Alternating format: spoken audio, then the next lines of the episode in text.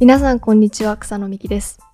宮武哲郎です。オフトピックはアメリカを中心に最新テックニュースやスタートアップビジネス情報をゆるく深掘りしながらご紹介する番組です今回のトピックはアメリカの大学と教育システムの課題を話していきたいと思いますはいということではい。今回は教育大学とかの話っていうことではい。これはどういうきっかけでこれをやろうとなんかそのうん。突然 突然っていうか なんか面白いすごい興味がある分野なんですけどそうですね。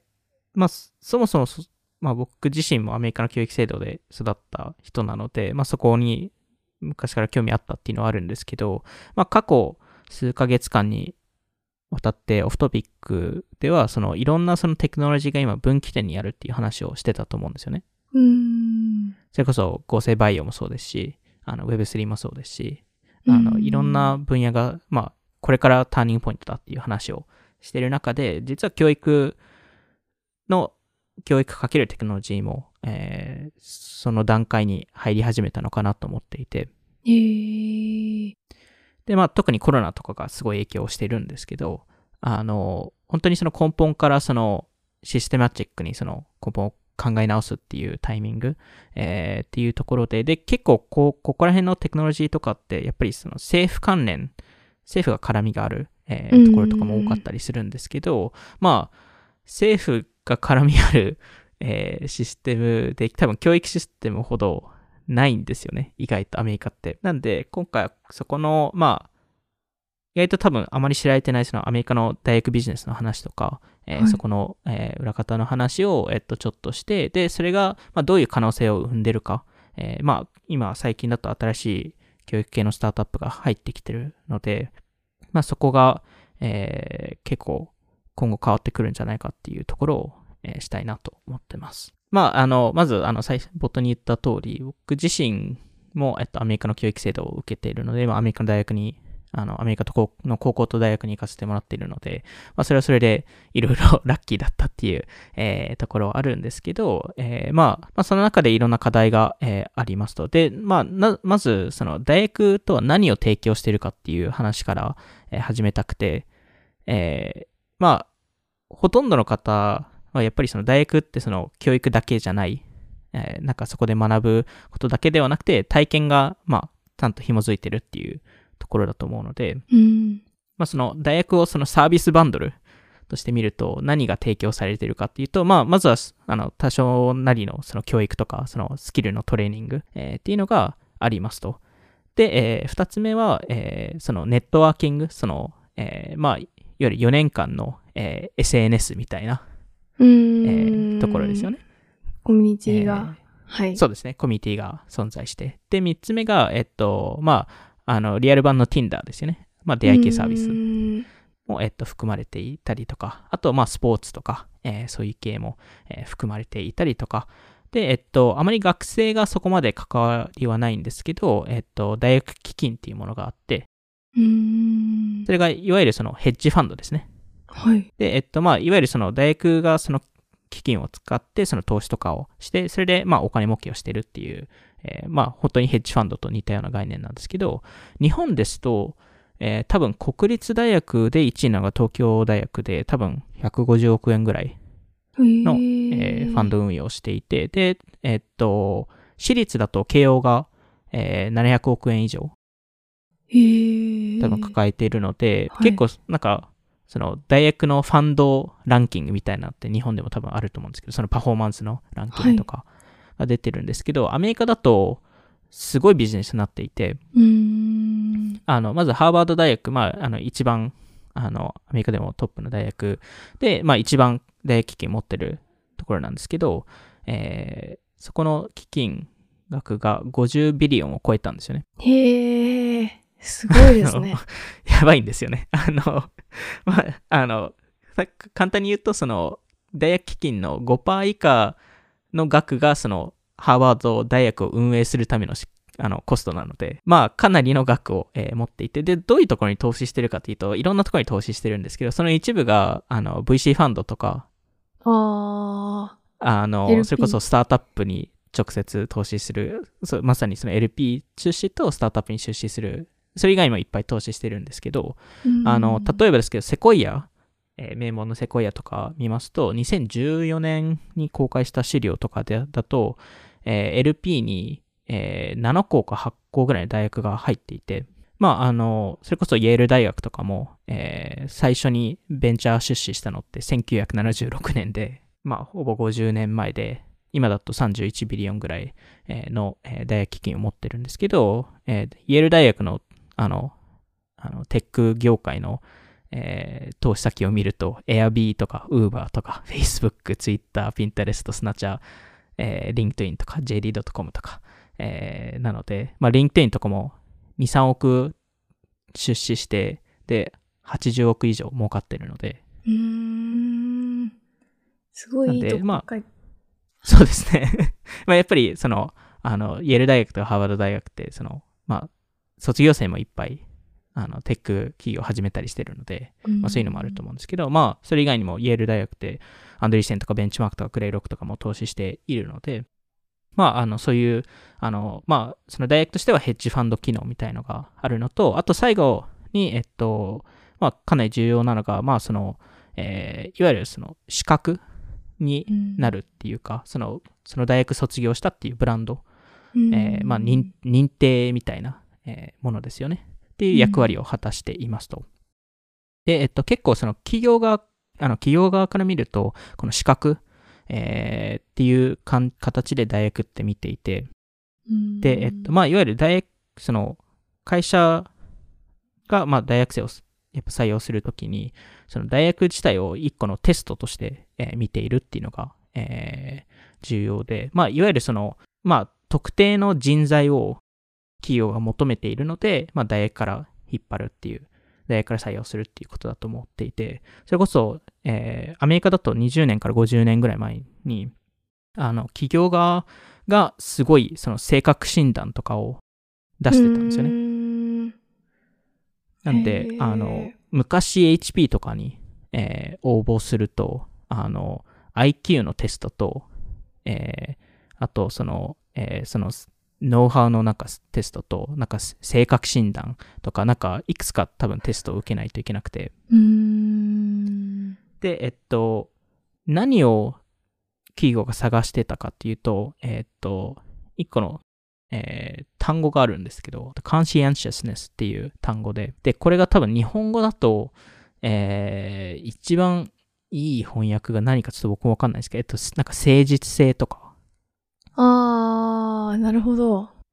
で、えっと、まあ、具体的にこの conscientiousness って何かというと、主に、えっと、二つ要素が入っていて、はい。一つは、その、えー自発的に動けるかうーん。っていうところと、あとは細かいところに注意できるかと。うーん。なるほど。気が使えるか。まはい。そうですね、気が使えるかとか、あの、まあ、そこが主にその二つ、えー求めていた、えー要素なんですけど、まあ、アメリカでいろいろそういうテストを企業側がするのが、いろいろ NG になってしまって、うーん。あの、まあ、社会的にちょっとそれが、なんか、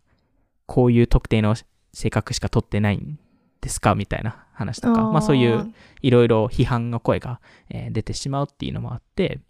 えーで、結局それをアウトソースしないといけなかったと。アウトソースっていうのは、まあそその、そのテストを。あー。で、どこにアウトソースしたかっていうと大学にアウトソースしたんですよね。なんで、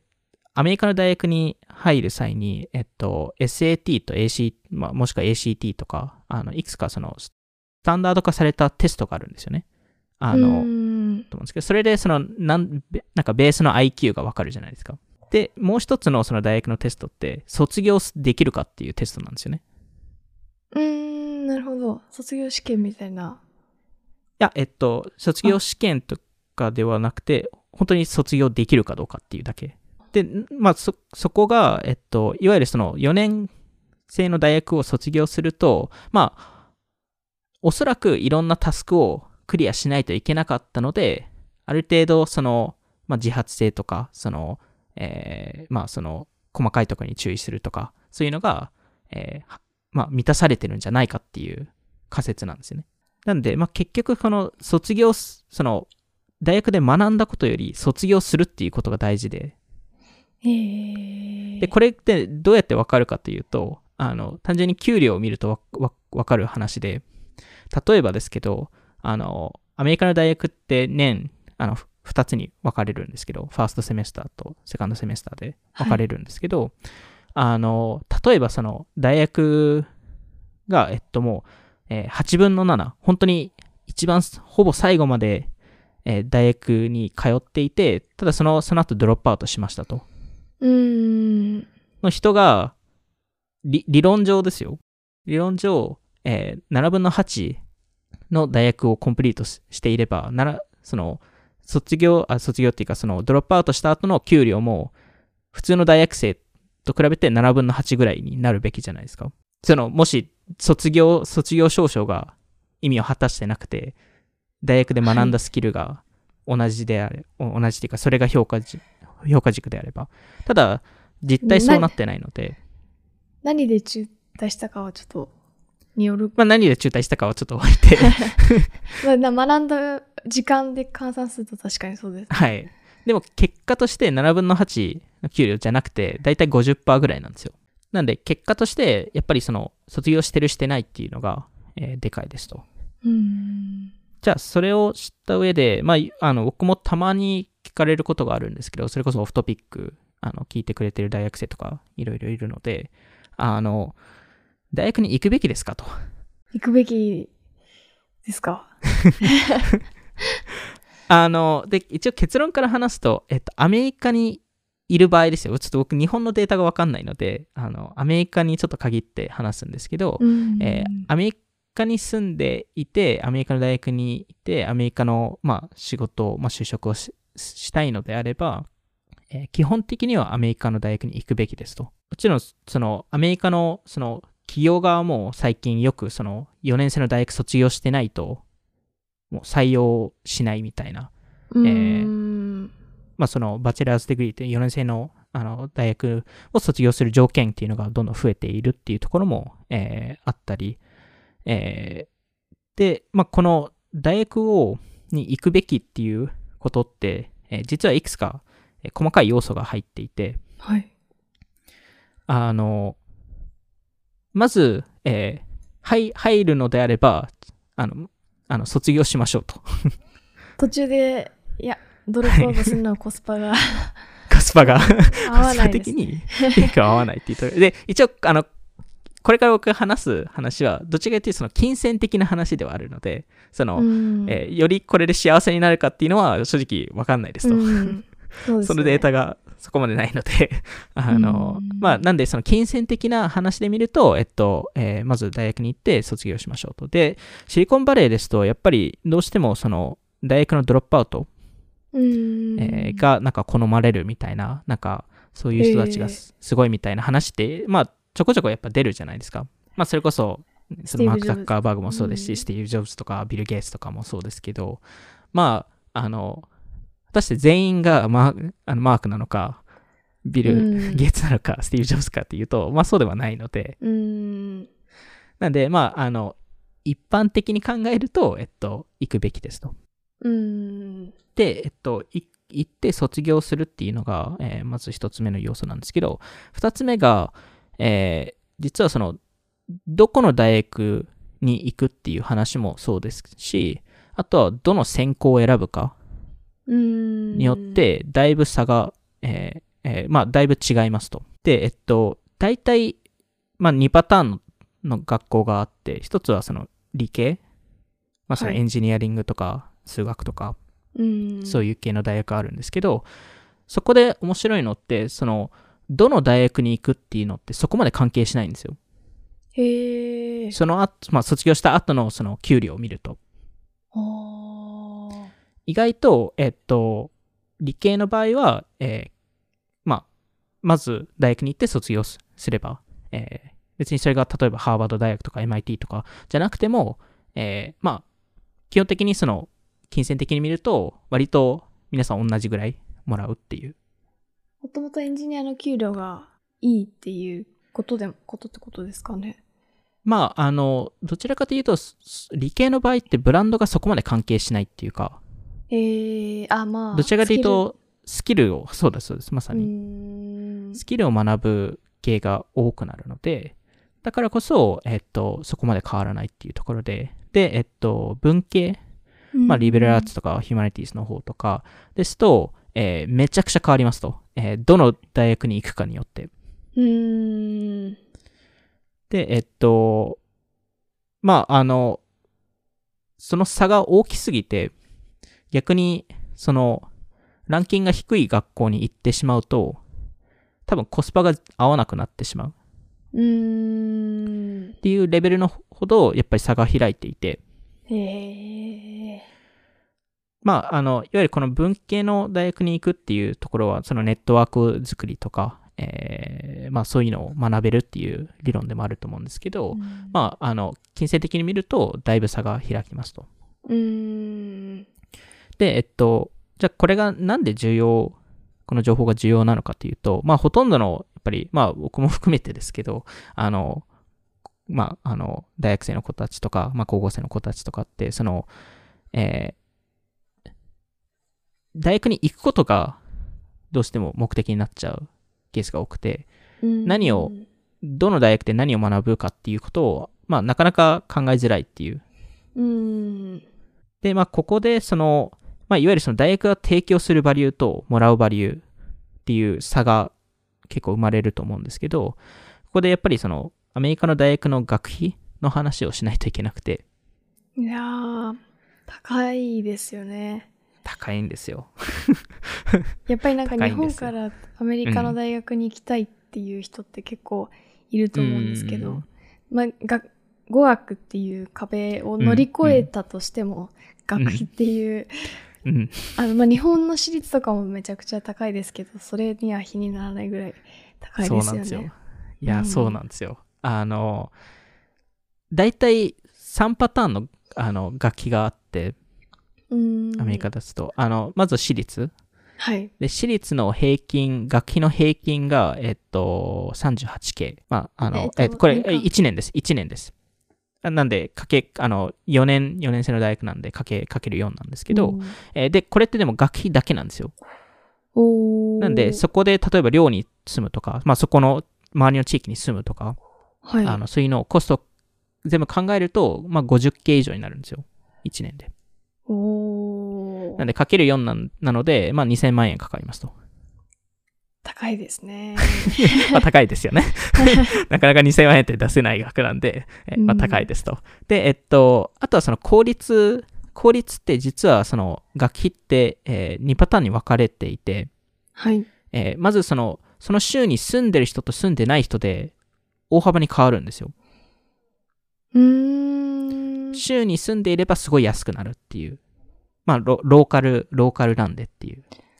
へー。っていう制度に大体なっていて、なんで、えっと、平均的に見ると、その、あの、こえー公立で、えっと、こあ国立、うん、で、えっと、で、州に住んでる人ですと、えっと、10K なんですよ。学費が。じゃあ、受験っていうか、受ける直前に引っ越すのはダメなんですか？えっと、それも一応 OK なはずです。えー、多分、多分まあで大丈夫です。も、そっか、まあ学校もありますしね、他の。ねアメリカって受受験シーズンみたいなのないですもんね。受験シーズンみたいなのはあるフェアみたいなの？あり、ありますね。うんあの、大体まあ、大学の3年生ぐらいから、あの、大学を見に行って、で、試験とか受け始めて、で、学校によってその、試験の制度とかも変わったりするので、あとタイミングとか。なんで、そこら辺のいろいろ条件はあるんですけど、まあ、なんとなくのシーズンはありますと。へー。で、まあまあ、ただけ結論からすると、大体その、あの、学費プラスその、住むコストとかそういうのを考えると、大体 20K から 50K ぐらいかかるんですよ、平均的に。いやー、高いですね。高いです。で、例えばまあハーバード、ハーバード大学とか見ると、えー学費が 50K なんですよね。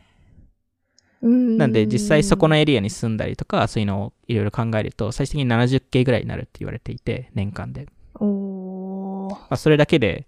ね、かける4なので、まあ3000万近くですよね。いや、大学、アメリカの大学行ってたの本当じゃすごいですね、宮崎さん。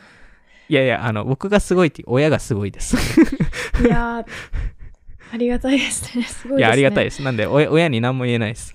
いやー、なるほど。それ考えると余計行くべきなのか。なんでか、これは、うん今みたい。にうん。コミュニティをがいっぱいあるじゃないですか。は SNS い、とかではい。優秀な人が、それこそエンジニアの人とかだけじゃなくてもっとスキルセット持ったって、なんか人がいっぱいいるからうん。行く意味あるのかな？みたいなのはちょっと考えちゃいますよね。まあそうなりますよね。2、3000万かかるのであれば。そうなんですよ。会社作っで、いや、うんそそうなんですよ。会社作って、なんか自分で事業やった方が、うんまあ別にいいんじゃないかっていう話、絶対なりますし、まあ、あの、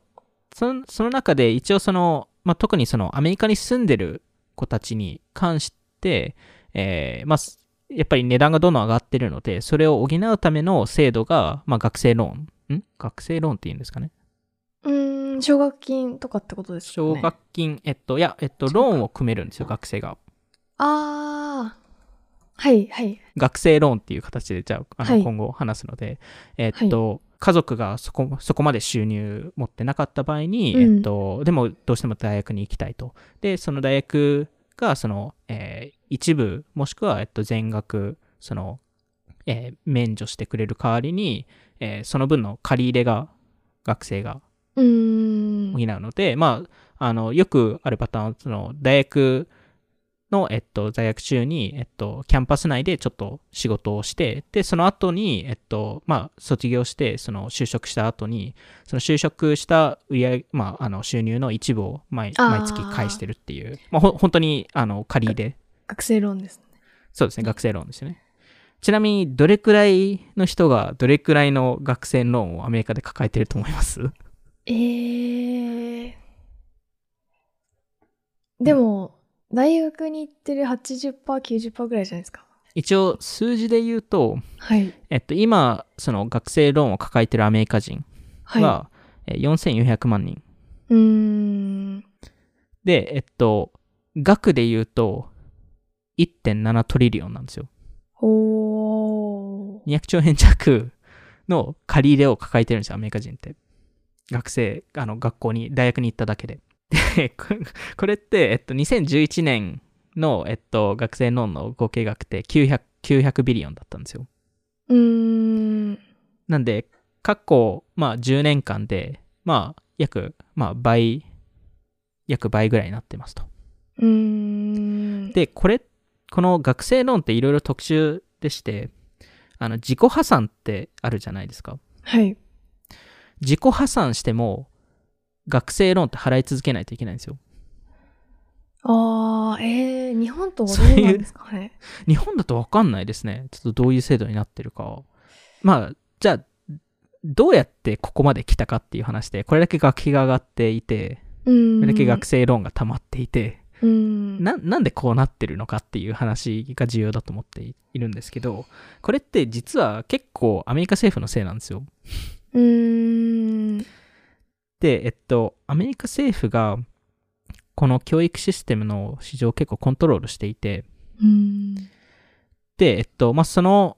影響で、まあ、いろいろこういう状況になってるんですけど、あの、まあ、一旦その、あの、義務教育のその、幼稚園から高校生のところも、まあ、そこもアメリカ政府が、うんまあ、基本的にパブリックの学校は全部運営してるので、あの、それは一回置いて、はい。えー大学の、えー市場を見ると、あの、大学はその全部政府がコントロールしてるわけじゃないんですけど、まあ、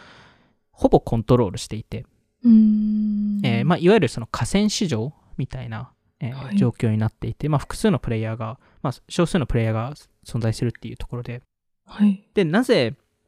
結論から言うと、なぜその、この市場がこんなに変になってるか、まあ、楽器がこんなに上がっているかっていうと、えー単純にそのサプライとデマンドが、えっと、えーアンバランスになってるっていう話なんですよね。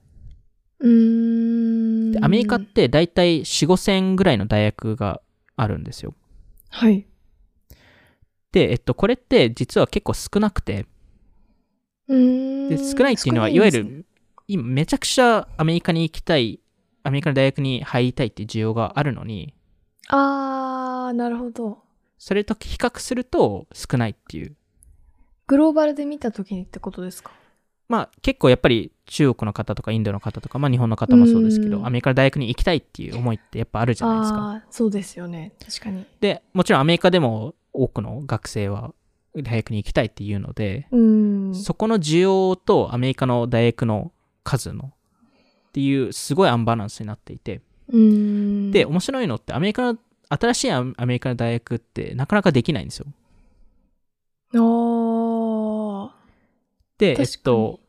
僕がいろいろ調べたんですけど、なんか最後に出たやつって大体2015年から2018年ぐらいにちょこちょこ出てるんですけど、でもそこも、いわゆるその既存あった大学のなんかスピンオフみたいな形とかで、そのいわゆるフルスクラッチゼロから作られた新しい大学って、最後、いつできたのかっていろいろ調べた中で、なんか、なかなか回答が出てこなかったんですけど、い一番最近で見たのが2005年なんですよ。うーんそ。そういう新しい大学は私立ってことですか？えっと、私立もあれば、えっと、国立もあるっていう、まあ、どっちもあるんですけど、まあ、主に私立ですよね。はあ。でも、私立ですら2005年なんですよ。結構、16年前ですよね。アメリカ、アメリカってなんかこう、新しい教育性、教育スタートアップいっぱい生まれてるから、勝手そうでにすよね。なんかあ面白い、なんか大学とかできてそうな気もしてました。そうなんですよ。いや、本当そうで、あの、うんで、いろいろ調べると、えーアメリカのその全体の4 4000から5000ぐらいの大学の7割から8割ぐらいが2000年前に設立されてるんですよ。うーん。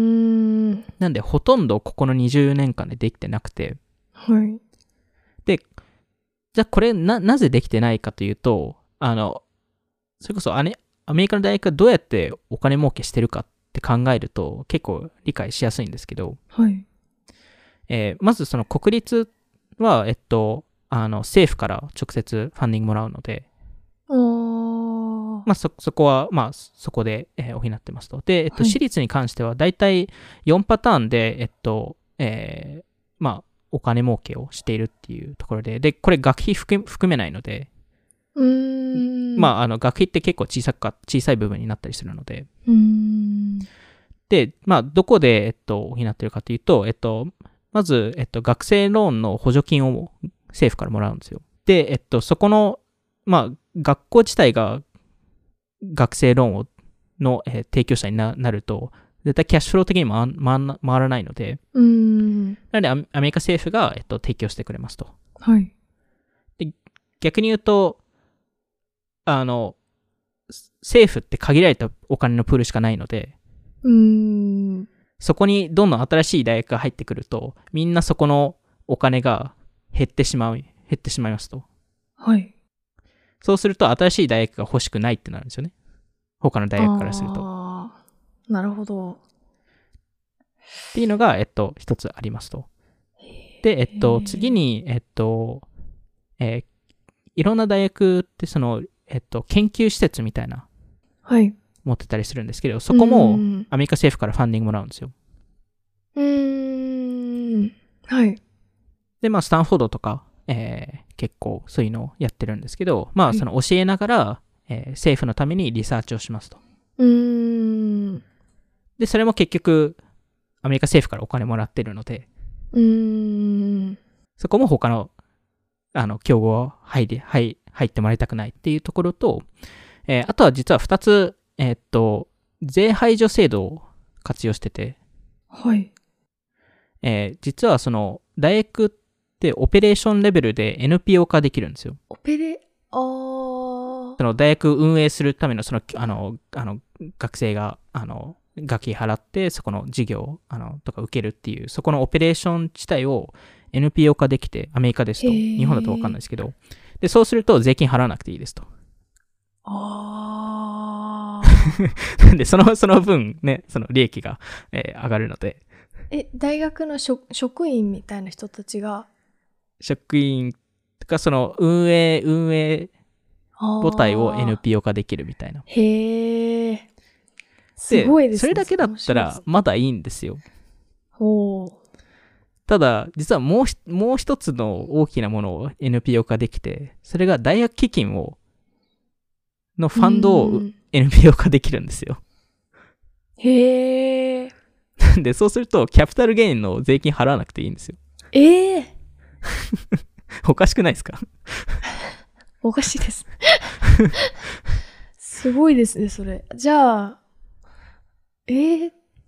大学作った方が逆に良くないですか？そうなんです。大学作った方がいいんですけど、作れないっていう。だからそ、そこの制度を、ああの、他の人たちに入入入るのが嫌がるんですよね。他のー既存のところが。だからそ、そういうところかとかで、新しい大学が増えなくて。で、逆にこの大学基金って、まあ、イェール大学が30ビリオンで、ハーバードが50ビリオンと考えると、その、その2校の大学基金って、いわゆる世界のトップ2、30ぐらいのヘッジファンドに入るんですよ。運営資金を見ると。すごい。なんで、まあ、これだけその、いいビジネスを運営してるのに、税金が取られないっていう。へえ。まあ、なかなかすごい、えー、ことなので、まあ、なんで、結局この、なぜ学費が上がってるかっていう話に戻ると、はい単純にその、えー economics の話で、うんえーその demand と supply がある中で、まあ、ほとんどのテクノロジーとか、例えばテレビとか見ても、競合が増えると、やっぱり値段が下がると。っうん。ていう、まあ、サプライ側が増えると、えー同時にちゃんと動くっていう、そのデマンド側も動くっていう話で、で、えっと、まあ、大学を見ると、サプライがどうしても上がりにくいうーん。状況にあって、ただ、同時に、えーどんどんいろんな方が、まあ、特に今だと世界中、まあ、コロナで一旦そこ変わりましたけど、世界中からアメリカの大学に行きたい人が増えてますと。うん。じゃあ、デマンドが上がってサプライが上がらなかったらどうなるかっていうと、値段が上がりますと。っわあ。ていう、割とシンプルな話でして、シンプルそうですね。今ですと、その、4年、4年間行くと2、3000万ぐらいかかるっていう話をしたじゃないですか。はい。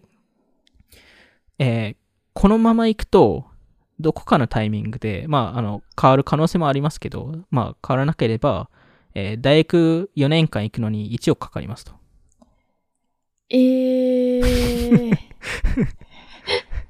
いやー、行かない方がいいです。そうですね。い今現在だと、その、金銭的に考えると行くべきなんですけど、まあそこも結局ね、どの大学とか、どの、あの、専攻を選ぶかによってですけど、1億の場合は正直わかんないです。1億はやばいですね。はい何でも、何でもできそうで。まあ、そうそう払えないですからね、ほとんどの人が。うんえーまあ、まあ、国内ですとやっぱね、その、あの、学生ローンとかそういう話になっちゃうんですけど、まあ、ただ、正直、この制度が今のところ変わらなそうなんですよ。このシステム自体。が。なので、その、下がる要素もフラットになる要素もなくて、うんただただ上がる要素しかなくて、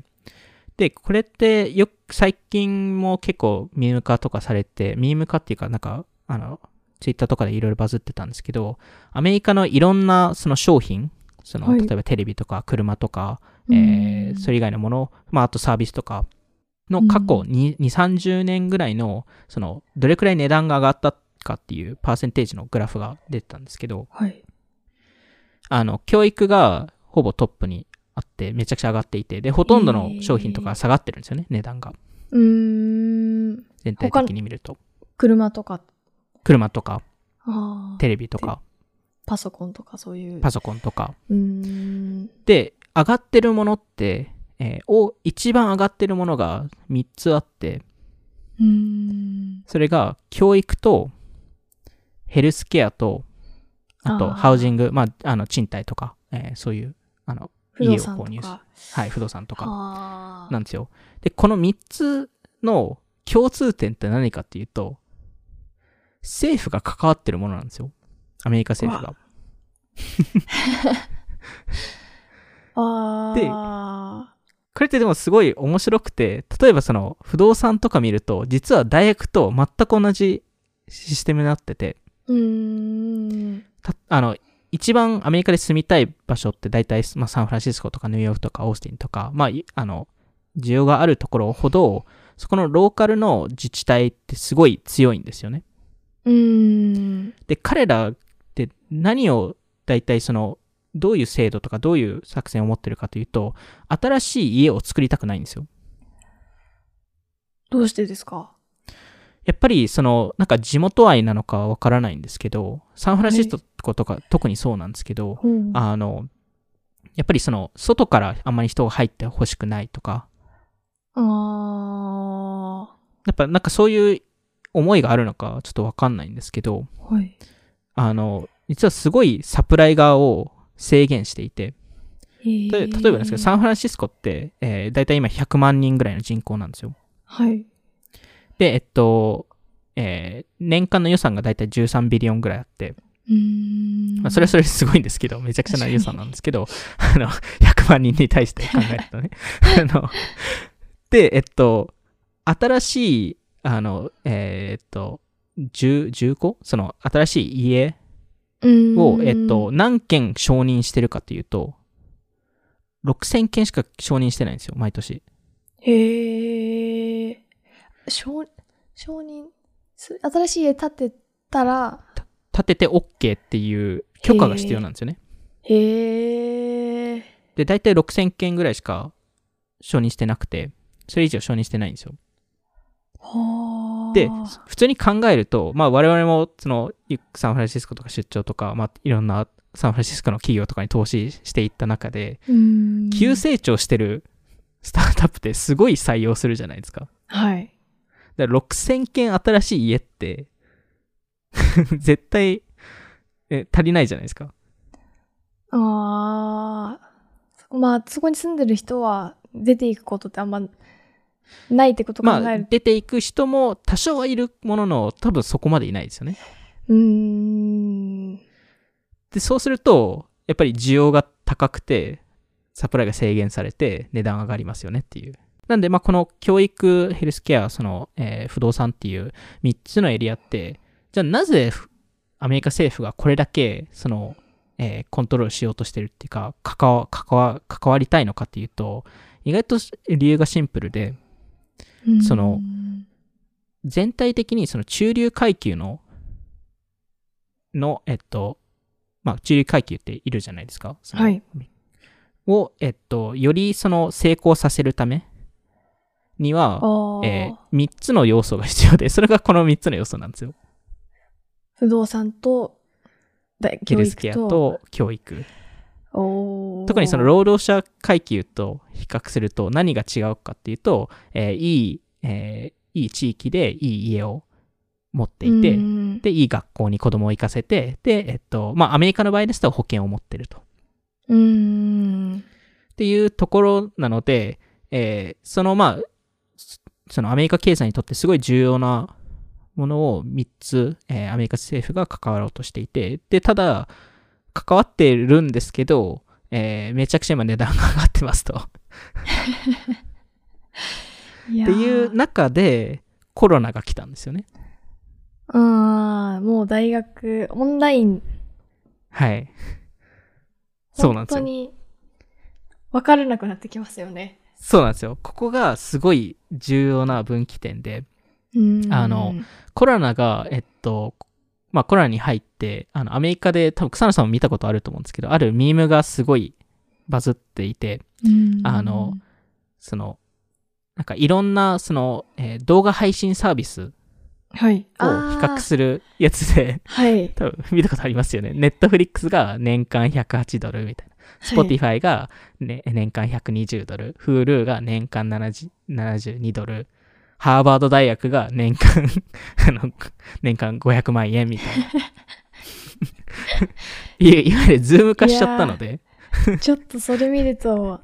痺れますよね 大学いや、行く意味すごいですよね。まあ、 Zoom っていうところで、あの、まあ、いわゆるその、まあ、ほとんどの大学にとっては結構きつい、ここ2年間だったんですけど、うんあの、まあ、逆に言うと、その、本当の大学のバリューを見せるタイミングでもあって、うーん確かに。で、特にその教育、その学ぶことが、えー本当のバリューであれば、正直だ動画で配信しても同じなはずなんですけど、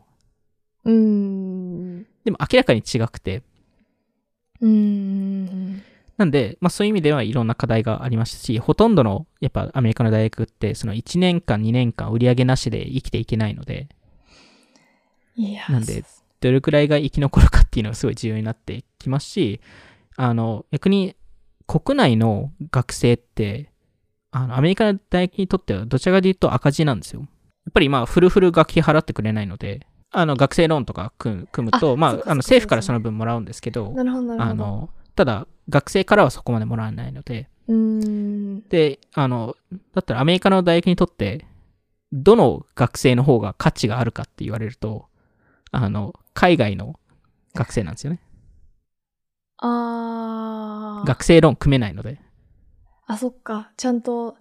はい。基本的にフルフル払ってくれるんですよね。キャッシュフロー的には、キャッシュフロー的には。そう。確かにそっちの方が優先して取りに行った方が そうなんですよ。安心感はありますね。コロナで、はい、入れないじゃないですか、そもそも。確かに。海外の大学なんで、オンラインでもういいってなりますね。そうなんですよ。大学にとってすごいきつくて、このコロナっていうのは、あうの、ん海外の生徒がいなくて、あとスポーツってすごいビジネスだったりするので、あキャンパスもないので、そこの、あの、いい満足、満足度が下がって、なんか全体的に結構きつくて、なんで、この大学4年卒業した後のその大学証書をもらうと思うんですけど、ーその価値ってどれくらいあるのっていう話になっていて、うーん。で、これっていろんなところでそもそも最初、一番最初にその大学がテストだっていう話をしたじゃないですか。その IQ テストだったり、性格診断のテストだったりはい。するっていう話が、そもそもこの、その概念もいろいろ変わってきたりしてますし、そのうん。SAT とか、その大学に入るための試験が、えーどんどんその、うそれを受けなくてもいいっていう形になってたり、で、逆に、起業家から考えると、まあ、あの、今はコロナ明けでいろいろ変わり始めましたけど、はい。4年間、ただ、 Zoom で授業を受けた人って、本当にその、あの、 conscientiousness っていうものを持ってるのかっていう話で、いや、もう学生は本当かわいそうですよね。そうなんですよ。うーん。いや、本当に難しいですし、まあ、あと、どの学生も、やっぱテックサビーになってるので、はい。あの、多分今後、まあ、もうすでにやってる学生もいるかもしれないですけど、GPT-3 を使って、あの、エッセイを書い書くとか、その大学に入るためのエッセイがあ書かないといけないんですけど、そういうのを GPT-3 で書いてもらったりとか、そういうのも多分どんどん増えてくると思うんですよ。なんで、まあ、あの、アメリカの大学の、じゃあ意味って、その、企業側からすると何の意味があるのっていう話になってくるーと思っていてう、んなんで、まあ、この根本的にえ考え直さないといけないっていうところで、実はこの大学のフォーマットっていつ作られたかっていうと、800年前に作られてるんですよね。うーん。で、比較すると、印刷機が作られた前とかなんですよ。アメリカでで。それを考えると、まあ変わってないのはおかしいっていう。まあなんで、Google とかも最近だと大学卒業してなくても、えー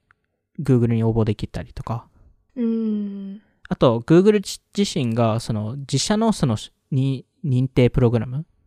あみたいの出してて、Google って毎年、あの、数学のコンペとかやってるんですよ。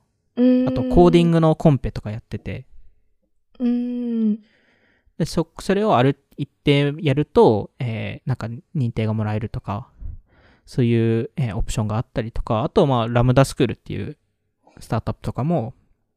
あの、いわゆるローンを組まずに、えーコンピューターサイエンスの、えー教育を受けられるみたいな。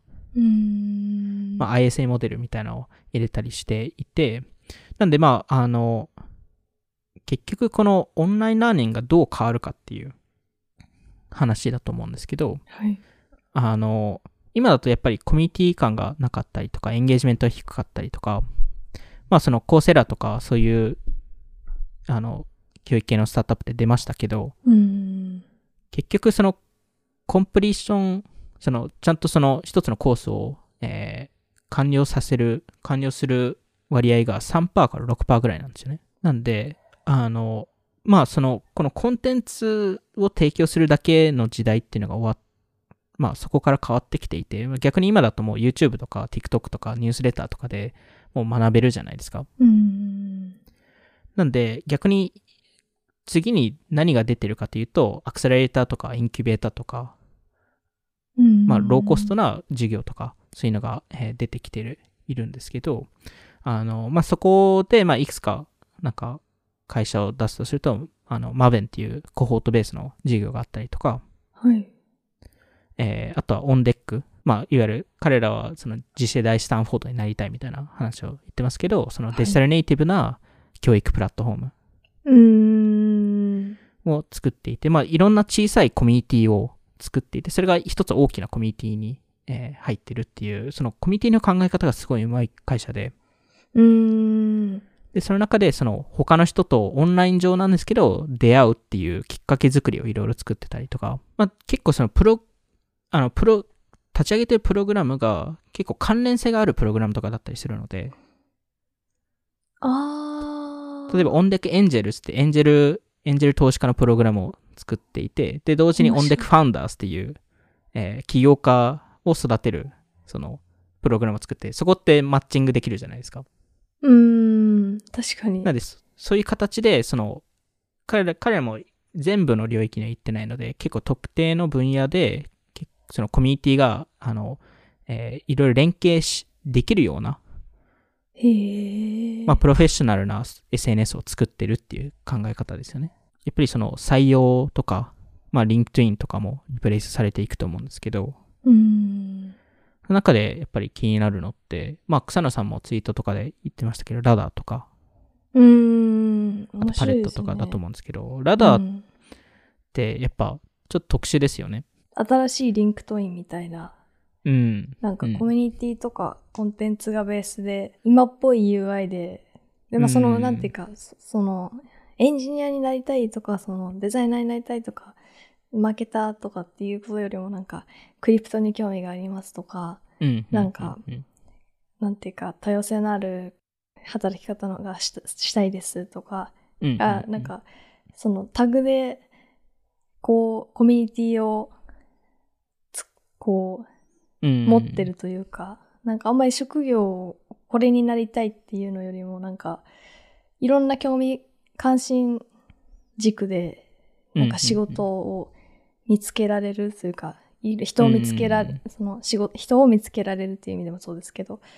面白いですよね。いや、すごい面白いですよね。まあ、そもそもニュースレターから始まってるっていうところからも面白いですけど、なんかそのキキュレーションされたジョブボードみたいな概念って、特にその、それこそ、例えば VC とかも最近、ラダーでいろいろ試してると思うんですけど、なんか VC の方が、えっと、そこで、その、投資先の、あの、その、どういう仕事を募集してるのかっていうのを、あの、うん。そ、そこの一個小さいコミュニティを作ったりとかしてます。し、なんかそこもすごい面白いと思っていて、なんかそれこそなんか Discord とかも結構教育コミュニティが強かったりするので、すごいなんか、なんかすごい似たようなものだなと思思いながら見てたんですけど、まあ、そこのエンゲージメントってすごい高いので、それが一つあるのと、まあパレット、えーっていうのは、そのラダーのちょっとホワイトレーベル版みたいな形だと思うんですけど、それこそ、あの、えーニュースレターライターのレニーさんとか、あとパッキーさんとかが、えっと、活用してるんですけど、そこのニュースレターコミュニティ向けに、えっと、ジョブボードを作るみたいな。おー。サービスがあってコ、ミュニティに、のための？そうですね。へーなんで、まあ、レニーさんとかですと、もう PM がいっぱい集まるところなので、優秀な人会社側からすると、もう分かりやすいじゃないですか。うん、うん優秀な人集まってそうですもんね。そうなんですよね本。当に。なんで、うまくそういう小さいコミュニティ、ニッチなコミュニティですごいアクティブになるっていうのを活用してるのは、このラダーとかパレットかなと思っているのと、まあ、あと、ちょっとどうしても、あの、最近我々 Web3 系の話をしてるので、最後に、にちょっと、教育かける Web3 って何、何なのかっていう話をえーしたいなっていう ところで、すみません、なんか毎回毎回こういう展開になっちゃうんですけど。あ、これ毎回なんですか？毎回わかんないです。毎回わかんない。今後毎回になるかわかんないですけど、いやいや過去、これでどう？3週連続 Web3 の話になっちゃうんで。どうなるんですかねあの、いろんな分野で、なんか、ブロックチェーン技術で使えると思っていて、それこそあの、アクシーの Play to Earn ってあるじゃないですか。うーん、プレイするためには、お金を一回払って、お金一回払って、で、あの、その、アクシーのゲームを遊ん遊ぶと、お金儲け、お金稼ぎができるっていう概念なんですけど、うん。あ、の、それと似たような概念で、Learn to Earn。うーん、学んでパタスクを完了させるとなんかもらえるっていう。はい。っていうあなんかサービスとかも立ち上がっていて一社ラビットホールっていうのがあるんですけどとそのサービスは、えー実際にそのクリプトをオンボーディングさせるサービスでそのサービスに登録してなんかいろんなタスクをやるとそのラビットホールのトークンをもらえるんですよ。おー。なるほど。めなんかそういう制度とか？ユーザーはめっちゃいいかいいですね。そうなんですよ。いや、普通にクリプトを学ぶだけで、そのプラットフォームは何をみんなで勉強するコミュニティを、そうですね。えーそういうのを作りたいっていう話で、あの、まあそういうサービスとかあったりとか、あと、まあ DAO とか最近いろいろ流行ってますけど、まあ DAO がいわゆる大学をリプレイスする概念とかで、えっと、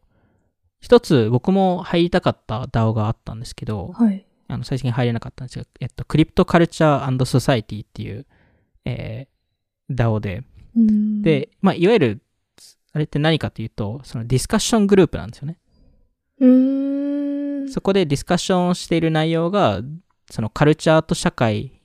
にどういうふうにクリプトが影響するのかっていう話。なんですけど、まあ、いわゆる授業形式でやっていて、そこのディスカッションリーダーの人たちの名前見ると、リー・ジンさんとか、えーパッキーさんとか、えーまあ、ギャビー・ゴールドバーグさんとか、まあ、いろいろこのクリプト概念、トップのいつものメンバーですね、本当に。ですよ。あのトップのメンバーで、クリエイター系の。そうなんですよ。で、そこ、もその DAO としてファンディングを受けて、そこのファン、そのファンディングをした人がトークンをもらえて、で、そのトークンを活用して、そのディスカッションの内容とかに一部、あの、投票できたりとか、そういうのもあって、まあ、いわゆるその mini study group みたいな感じですーね。ん。っていうのがあったりとか、えー、まあ、あとその、あの、その、スキルの認定とか、うーん。えーいわゆるその、あの、経歴とか、その履歴書のリプレイスっはい。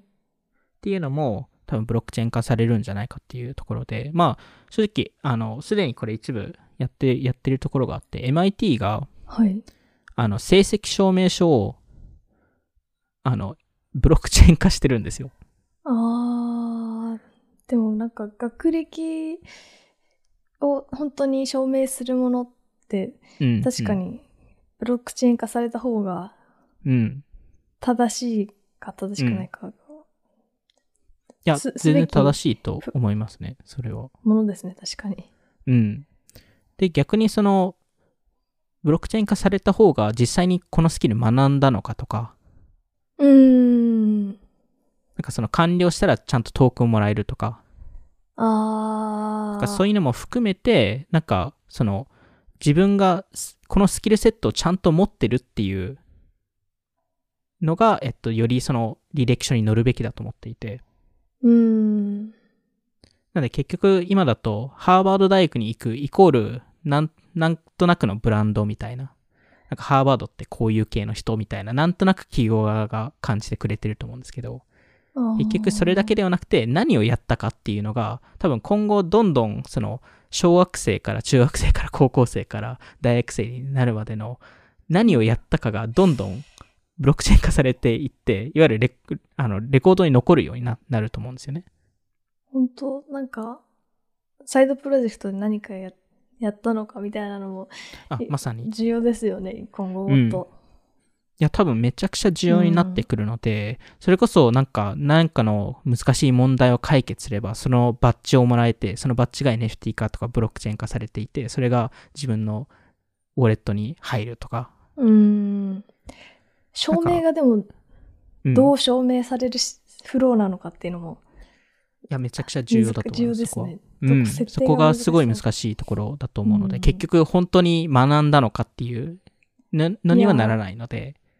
なんかこのゼミとか、その、うんうんうんボランティアグループに入ってましたけど、出席したの1回ですよね、みたいな。そうなんですよ。そういうのが、うん。あそこも結局2つのタイプの、あの、多分バッジを出せて、一つはその出席のバッジと、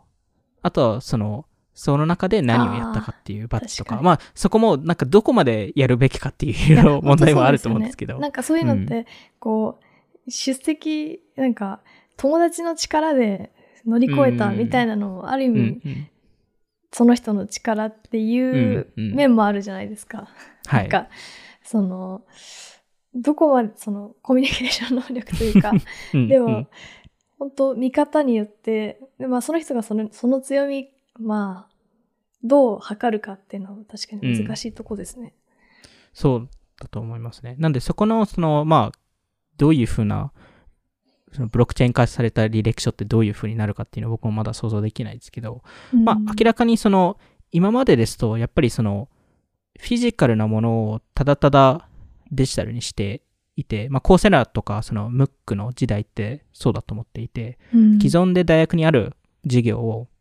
オンライン化したっていうところなんですけど、うん。これからの教育かけるテクノロジーの新しいところって、やっぱりそのデジタルネイティブなものがうん。どんどん生まれると思っているので、だからこそ、これがすごい分岐点というか、あのターニングポイントだと思っていて、あの、なんで、その、か、まあ今までその、5年、10年ってそこまで、まあ場合によっては、その見方によっては800年間何も変わってなかった。うんところが一気にそこが変わるタイミングが、まあここ1年から5年ぐらいの間で来るのかなと思いましたね。大学が、でも学費下がることは、ほぼほぼなさそう。ほぼほぼなさそう。なんか前に別の会かなんかでこう大学をテック企業が買うっていう選択肢もあるんじゃないかみたいなはい。話もはいありましたけど、うん。それはでもいいやり方逆にいいかもしれないですよね。うん。そうすると教育をローコストにして、うん、いい人材もそこで引き寄せて、そう。うんでなんかその今までイノベーションが起きづらかった流れも解消できそうですしね、なんかそうですね。まあ唯一政府側がすごい嫌うっていう。ああもうビッグテック そう。Facebook がね、あの、ハーバード大学買おうとしたら、もうとんでもない話になるじゃないですか、多分。いやでもなんかテクノロジーなんか VR、AR 技術者が集まる最高のうん大学とかになったらうん。やばそうですけどねなんかなんで、結構関係性はすごい良かったりするんですよね。あのそれこそ、あそうです、そうです。大学あの、カーネギーメロンってすごいウーバーと仲良くて、うん卒業生ですか？卒業、卒業生ではないんですよ。あの、えっと、そそもそも結構だ、あの、そこの大学教授をまあまあひあの引き抜いてるっていうのもあるんですけど、カーネギーメロンって自動運転の技術でトップティアに入っていて、うーん。そこの研究で。